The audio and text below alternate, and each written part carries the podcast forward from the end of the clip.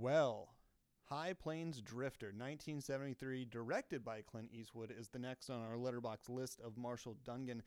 This thing is just such an interesting movie for me personally, uh, because the film itself uh, is uh, revolves around a character named Marshall uh, Duncan.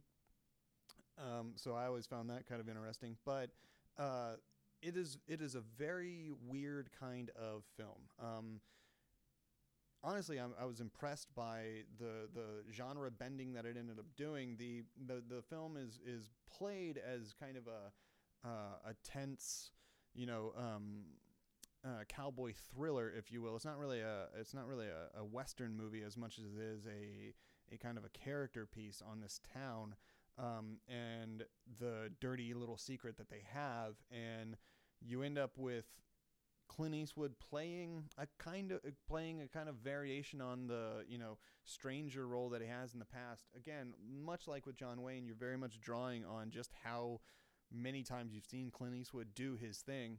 Uh, so he's just such an imposing figure.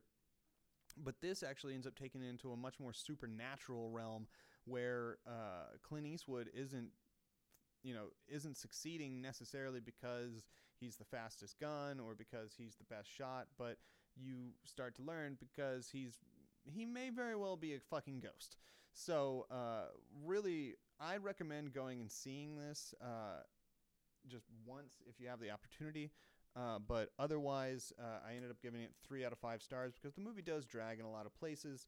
But as far as a film to watch um, on a you know on a late night, go for it. Three out of five stars.